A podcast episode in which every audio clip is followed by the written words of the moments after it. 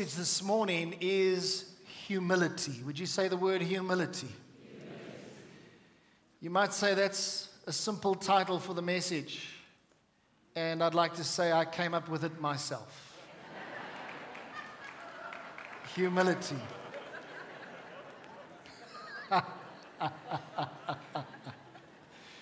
now, let me start off on a little bit of a lighter note for a moment. I heard about a church member that was recognized, listen to this, for being the humblest man in the church. One Sunday, they even gave him a badge, a little lapel pin to wear because of that. And, and then the next Sunday, when he wore that badge, they stripped it from him because he had demonstrated pride.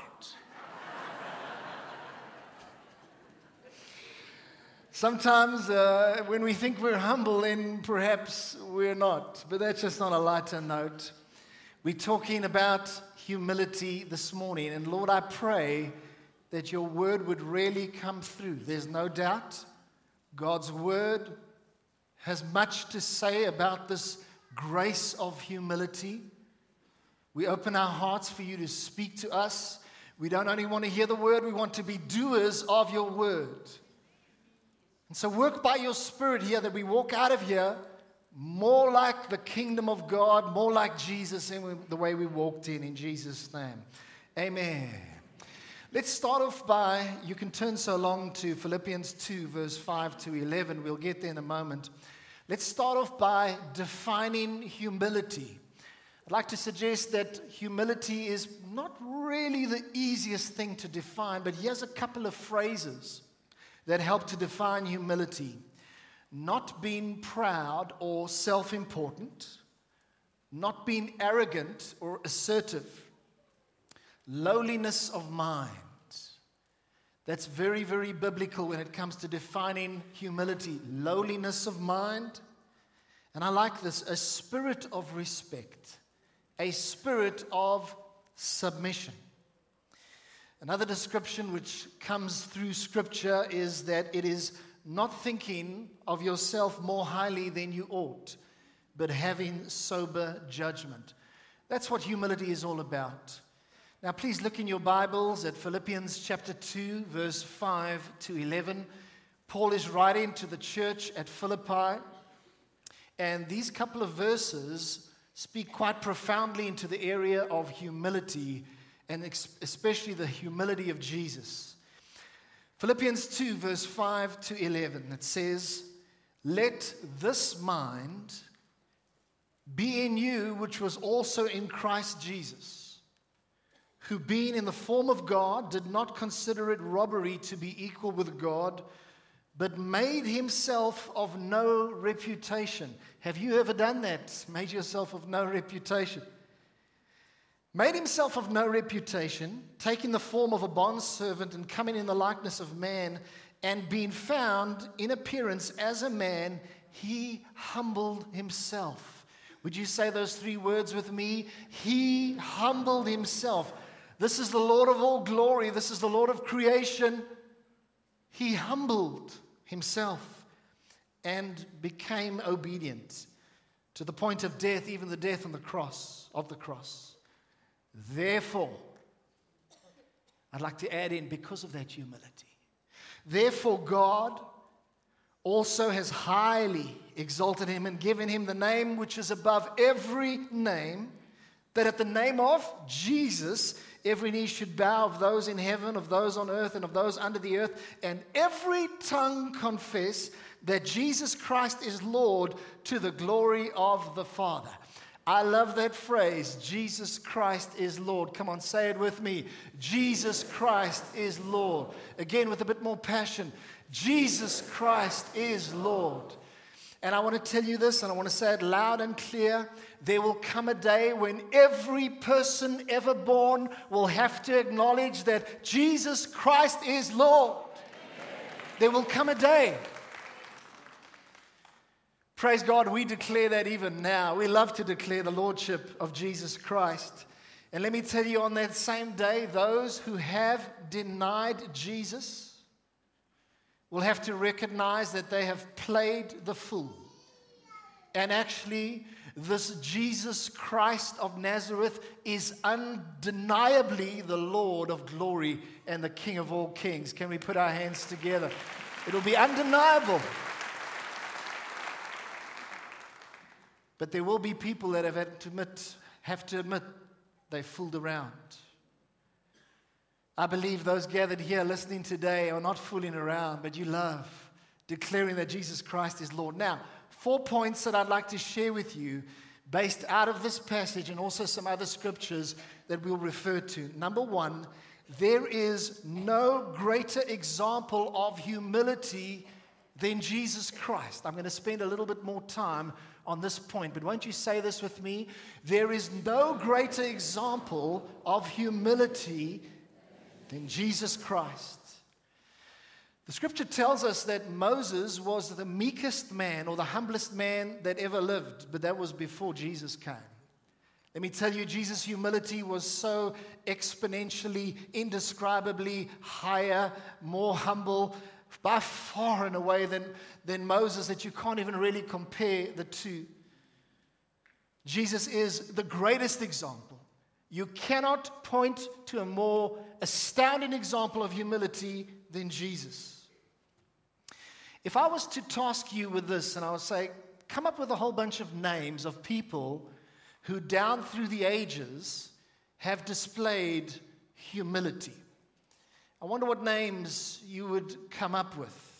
Maybe if you look biblically, you would come up definitely with the name of Moses.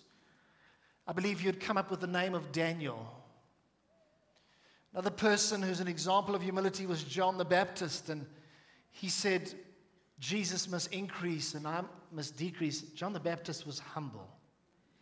Mary was a humble servant of the Lord.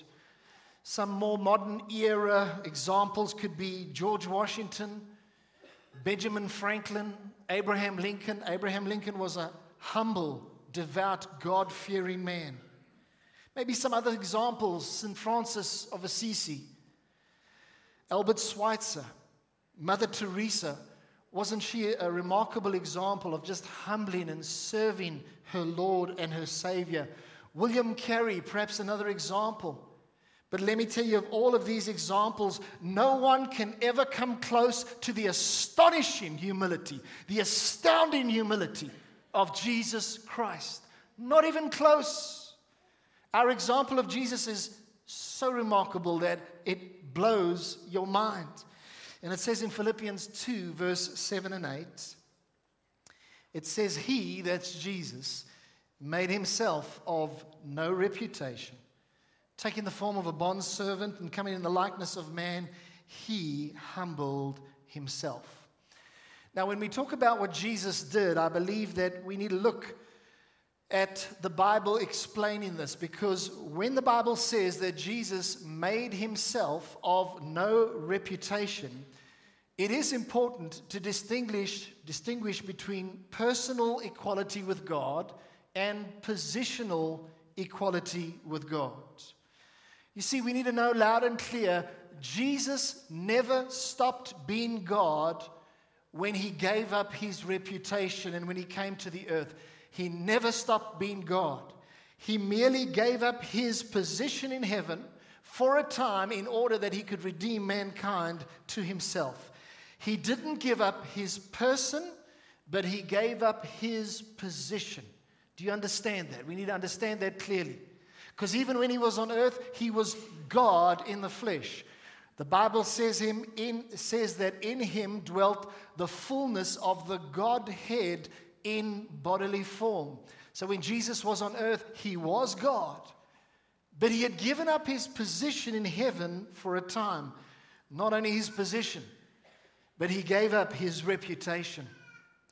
He emptied himself of his privileges. He also gave up the glories of heaven. He gave up the comforts of heaven. He gave up the joys of heaven and when I think of the extent to which Jesus emptied himself out, I think to myself, what a God. What an example of humility. And it shouldn't just stand here in the pages of Philippians 2. It should jump out at you, and you should realize, what a God. What a humble Savior. Incredible what He has done for us. Now, the book of Philippians was written, it's actually a letter, but we know it as a book. It was written to the church in Philippi. But let me tell you, it probably came as quite a culture shock to them. I really believe that it probably astounded them and even boggled their minds. And I use that word intentionally. Actually, it boggled their minds. Why do I say that? Because the example of Jesus' humility was so powerfully put forth in this passage of scripture in Philippians 2. And that example of Jesus' humility was in stark contrast to the Roman government of the day. The Roman government of the day was so full of pride and arrogance, it was sickening. They looked nothing like the humility of Jesus, the King of Kings. So it was in stark contrast. Let me tell you a few things about these Roman officials of that day and how they were characterized. They were super class conscious. Feelings of superiority abounded everywhere. Snobbishness was the order of the day, the upper echelon stuff. Do you know that only property owners could have a say in the business of governing? Because if you weren't a property owner, you were scoffed on and looked down on, and you had absolutely no say. You were just the chamors, if I can put it. That's what you were. Other aspects of that uh, the Roman officials were characterized by is listen to this they had their names inscribed at different places in the area. there was social division. The Roman officials loved being applauded by people. They were seeking praise, and this is the way they functioned and operated. Now, Hellerman, a theologian, writes the following. It's very interesting. He says, Those who enjoyed positions of honor had an incessant desire to publicly proclaim their status in the form of inscriptions erected throughout the colony. This was more prevalent in and around Philippi than anywhere else in the Roman Empire. Now, do you see the relevance of this being written to the Philippians? There was such this massive superiority complex and social class issue, and that's why it astounded them when they read this, because they realized the example of Jesus was so dramatically different. Their Roman officials looked nothing like the humility of Jesus. They were arrogant and full of themselves. But here, the King of all kings sets this dramatically, radically different style, and it is a servant leadership style of humility. And what does the Bible say in Mark 10 23? It says, Whoever desires to become great among you, let him become your servant. Let me tell you, in Jesus' kingdom, things work differently to the kingdoms of the world. And so Jesus says in Matthew 11, verse 29, it's on your screen, he says, Learn from me, for I am gentle and humble in heart. What is Jesus like? He is humble. And as his followers, you and I should be humble. Learn from me, for I am gentle and humble in heart, and you will find rest for your souls. Now, Jesus didn't say, Learn from me because I've got the most incredible power of thinking. He didn't say, Learn from me because I can do super miracles. He didn't say, Learn from me because I can walk on water. He said, Learn from me because I am gentle and humble. I want to ask you today, sir, ma'am, are you learning from Christ? Because many times we love the example of his, of his humility. We admire it, but we have to go beyond admiring Jesus' humility to follow in his humility. He said, Learn from me, for I'm gentle and humble. And so we need to see Jesus' example. We need to love Jesus' example. We need to learn from his example. But most importantly, we must follow his example. Won't you say to the person next to you, follow his example of humility? Number two, we need to see humility not as an optional extra, but as a requirement for Christian living. I honestly think that some people think that humility is not such an important thing. As long as they're saved and going to heaven and they try to be nice to other people, that's sufficient. Maybe you might feel humility is not important. Maybe you might feel, well, humility is not really an issue for my life. And maybe for church leaders and pastors and spiritual leaders, yeah, they need to work on humility, but it's not really for me. Let me tell you, that is simply not biblical if you think that way. Because humility is for every disciple of Jesus Christ. Now, how many of you say, I am a disciple, a follower of Jesus Christ? Raise your hand, raise your hand. God's watching, okay. And we've got CCTV, everything, all sorted. Okay, so you're a disciple of Jesus Christ, therefore, humility is for you. Some people think, well, when I become a life group leader, then I'll embrace it. No, just embrace it now because Jesus says, learn from me. Embrace humility. This is what you need to be doing. It is for every disciple. There's a scripture in Micah 6, verse 6 to 8, and it says, Shall I come before him, that's the Lord, shall I come before him with burnt offerings, with calves a year old? Will the Lord be pleased with thousands of rams, 10,000 rivers of oil? Doesn't that sound extravagant? And then in verse 8 it says, But he has shown you, O man, what is good. And what does the Lord require of you but to do justly? To love mercy, and to walk humbly with your God. Would you notice the word require? It's underlined there on your screen. The word require. And would you notice the word humbly? Let me tell you, I believe it is biblically accurate to say that our God calls for humility in our life. He actually requires it of us. And it says in Philippians 2, verse 5, it says, Let this mind be in you, which was also in Christ Jesus. What mind? The mind of humility. And when it makes a statement like that, let this mind be in you, which was also in Christ, you know what it's saying? This is actually an instruction to followers of Jesus Christ. And so I'm trying to highlight for you a little bit more this morning the importance of this that we elevate this aspect of humility and we see that God is calling for it in our lives. You know, sometimes we think that God is maybe impressed by, or he's moved, shall I say, by an impressive offering.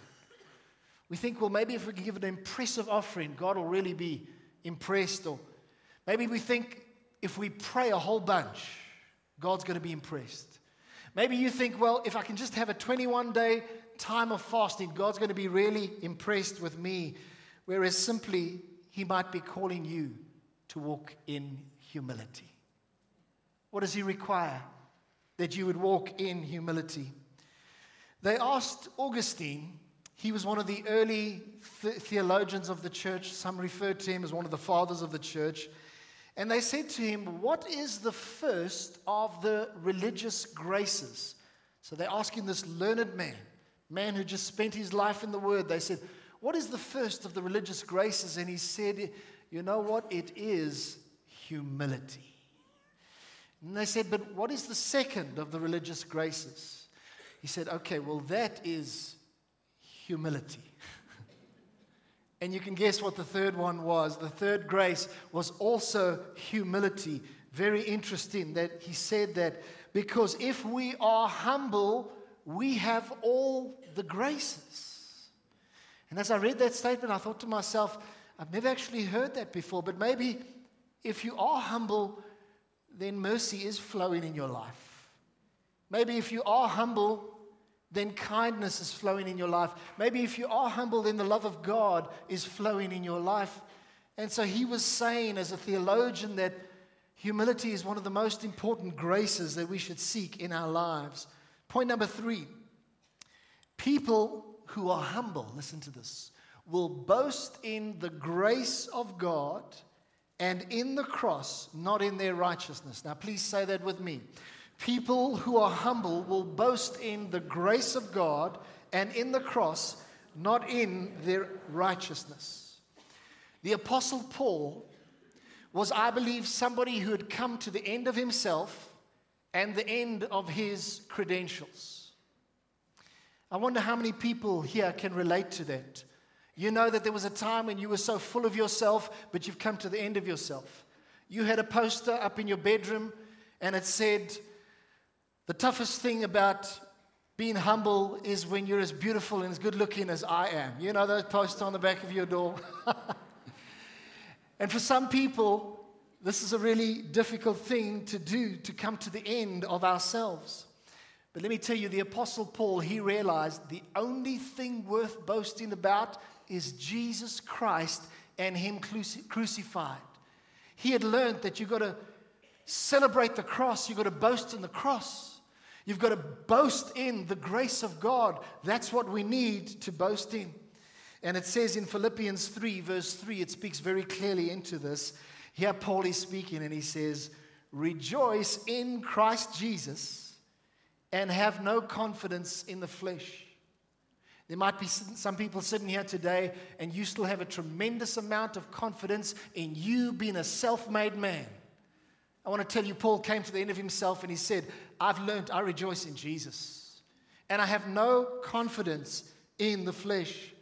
That same chapter, Philippians 3, but verse 8, the last part, verse 9, also on your screen, it says, That I may gain Christ and be found in him that phrase, be found in him, is so powerful. I've been discovering in a new way over the last few years in my life the importance and the power of being in Christ. And Brother Peter Fourie is somebody that has helped me to discover that. So many places in the New Testament it speaks about being in Christ, in Christ, in Christ, in Christ. It's almost a discovery, a jewel that you can discover in the scriptures. Paul had to discover this and he said, I don't want to be full of myself, but I've learned that it's so important to be found in him, not having my own righteousness, but that which is, sorry, which is from the law, but that which is through faith in Christ Jesus. How many of you can declare, I have righteousness through faith in Christ Jesus? Raise a hand if you agree with that one. And so let me tell you this as you boast in the cross, and as you boast in God's grace, you are actually developing humility in your life because you are acknowledging the one who has met your deepest and most important need. And you are acknowledging, I couldn't help myself, but Christ Jesus has helped me. So, this is one of the ways that you can cultivate humility in your life. Boast in the cross, boast in the grace of God. Can I hear an amen? amen. Don't boast about yourself but boast about Jesus, and you will be cultivating humility. Now, let me give just a few little practical examples or suggestions of how you can cultivate humility. These are more practical. Here's one listen to others. Sometimes we need to listen more and hear what others are saying and don't always press your own opinion. That's a demonstration of humility. Another example is submit to authority. God says ultimately all authority has been set in place by Him. Another one is serve others regularly. I want to encourage you, you need to serve your family. You need to serve your children. You need to serve your spouse. There's some men sitting under the sound of my voice. You haven't made your wife a cup of coffee in three years. Okay, and just nudge your husband if that's him. No, no, no, we don't want to see that. I want to tell you it's a shame. You should serve. You should serve your wife. You should serve your children. We should serve more regularly because it fosters humility within us. Another one is admit if you have made a mistake. Be quick to say sorry. Have you been in a discussion with somebody where you're chatting and, and, he, and he says something and you actually realize this guy's, you know, the lift's not going to the top floor on this one. He's actually mistaken. And you point that out, and he will not say sorry. He will just say, misunderstanding, man. Have another cup of coffee so you can hear what I'm saying. Some people are like that. Don't be like that. Be quick to say sorry. It's an indication of a humble heart. Another one, and this is huge be thankful. Please say that together with me. Be thankful. I believe that this could be one of the most powerful ways of developing humility in your life by being thankful.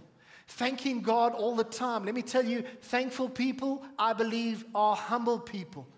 There's so much that you can give thanks to God for. And ultimately, everything that you have is a gift from God. I love to thank the Lord. Sometimes at night when I get into bed, Mandri's not looking and I'm facing the other way, my little hand goes up and I just lift my hand to the Lord. Just check she's not looking at me. No, she's not looking at me. I lift my hand, I say, Thank you, Lord. This is my evening sacrifice. Thanks for this, thanks for that, thanks for the next thing. And okay. I can go into bed. All right, point number four. Are you still with me? Choosing to go with humility means choosing to flow with the grace of God. Very important. Because as we choose humility, we're choosing grace. We're choosing to flow with the grace of God. 1 Peter 5, verse 6 is a scripture which actually has to be referred to when you talk humility. It says, Therefore, humble, and what's the next word? Yourselves under the mighty hand of God, that he may exalt you in due time.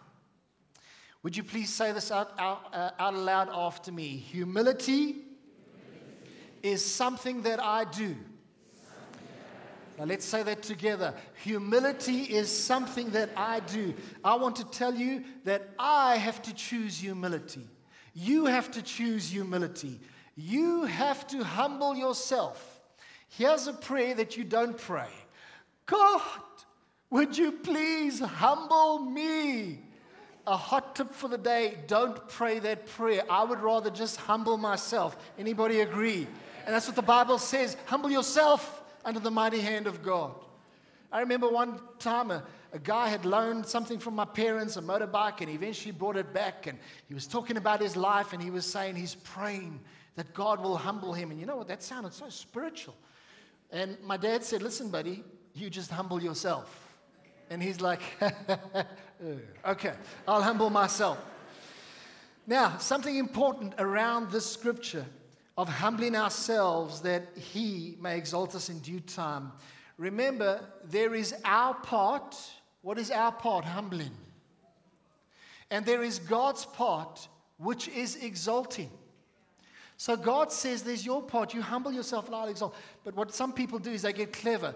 They think, Well, I'm going to do God's part, I'm going to do the exalting. And God says, Well, then I'm going to do your part, the humbling. Let's not get it back to front. Let's do what God says and humble ourselves. And so, as we do our part, the humbling, God says, I will exalt you. And you know what? He will exalt you. He'll take you places you've never dreamed of. He'll take you to uh, positions that you've never thought of in your company. God will do incredible things for humble people. Listen to this statement.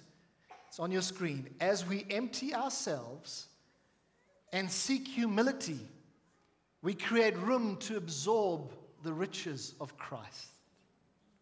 Now, the last scripture that I want to share with you is James 4, verse 6. And this is what it says But he gives more grace. I love that. Therefore, it says, God opposes, please say the word opposes. He opposes the proud, but gives grace. He gives grace to the humble. Now, I'd like to point out to you notice that God isn't neutral towards proud people. He isn't passive towards proud people. God opposes the proud. I don't want to be opposed by God, not at all. Muhammad Ali is reported to have said, It's hard to be humble when you're as great as I am. I don't know if that worked out for him.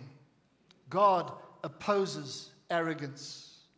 But as we walk in humility, God's grace is released in our lives. I want to say that again. As we walk in humility, grace is released in our lives. How many of you say, I want more of the grace of God in my life? Well, as you flow in humility, you're going to experience the flow of God's grace. And I believe He loves to cause that flow of grace he gives grace to the humble. He fills your sails with winds of grace so that you can move ahead.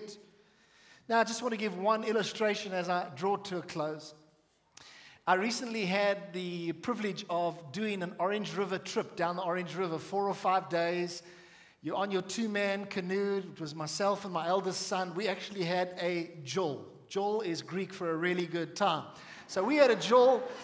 We got the two man canoes and we were paddling down the river over a couple of days, and then you camp next to the river. It was actually fantastic. I'm actually going to go in two years' time again with my youngest son. I can recommend it but you know what? Here we are, and we got our life jackets on and helmets, and the rapids are coming, and all sorts of things. And sometimes there's wide sections, and here you are paddling on these wide sections. But you know what? When a wind comes from the front, it is very hard to paddle. Even if the wind isn't all that severe, it's actually very hard. And here you are paddling, and you stop for a moment, and you look at the reeds next to you. Suddenly, it looks like they're moving in the wrong direction. You know what I mean? It looks like you're going backwards, and actually, you start going backwards. But then there's times when you get into the flow of the river, which is maybe God's grace, instead of being opposed by the wind, you get into a place of the flow of the river, and your canoe actually starts to move pretty fast. The current begins to take it. And suddenly it's not such an issue to paddle anymore, but you begin to pick up speed. And oh, that's the lekker part. That's the exciting part. And you're going over little rapids and you're moving, and it's so wonderful. And you know what? God gives grace to the humble. God causes the canoes of the humble to move along faster. He gives grace, He empowers you. Won't you please say this after me? The humble are empowered by grace. Now say that to the person next to you. The humble are empowered by grace. Please stand with me as we close in prayer. Have you been blessed by the message today? I trust that you have. I'm going to lead you in a prayer. Please don't leave at this point in time unless you're part of the hospitality team. This is a prayer which you may like to pray. Don't worry, it's a safe prayer. and it's just a prayer of humility before the Lord. Let's close our eyes, and I'd like you to pray this if you're comfortable with doing so out loud after me. Pray this after me. Lord Jesus, I desire and choose to clothe myself with humility. Help me in this, I pray. Thank you that you release incredible grace in my life as I pursue humility. I receive your grace today. I open the sails of my boat and I say, Let the wind of your grace blow and move me in whatever place you want to take me. I rejoice in the cross. I rejoice in the grace of God. And I thank you, Lord, for your goodness. In Jesus' name. Let's give the Lord a hand of praise. And won't you say hallelujah? Amen. God bless you.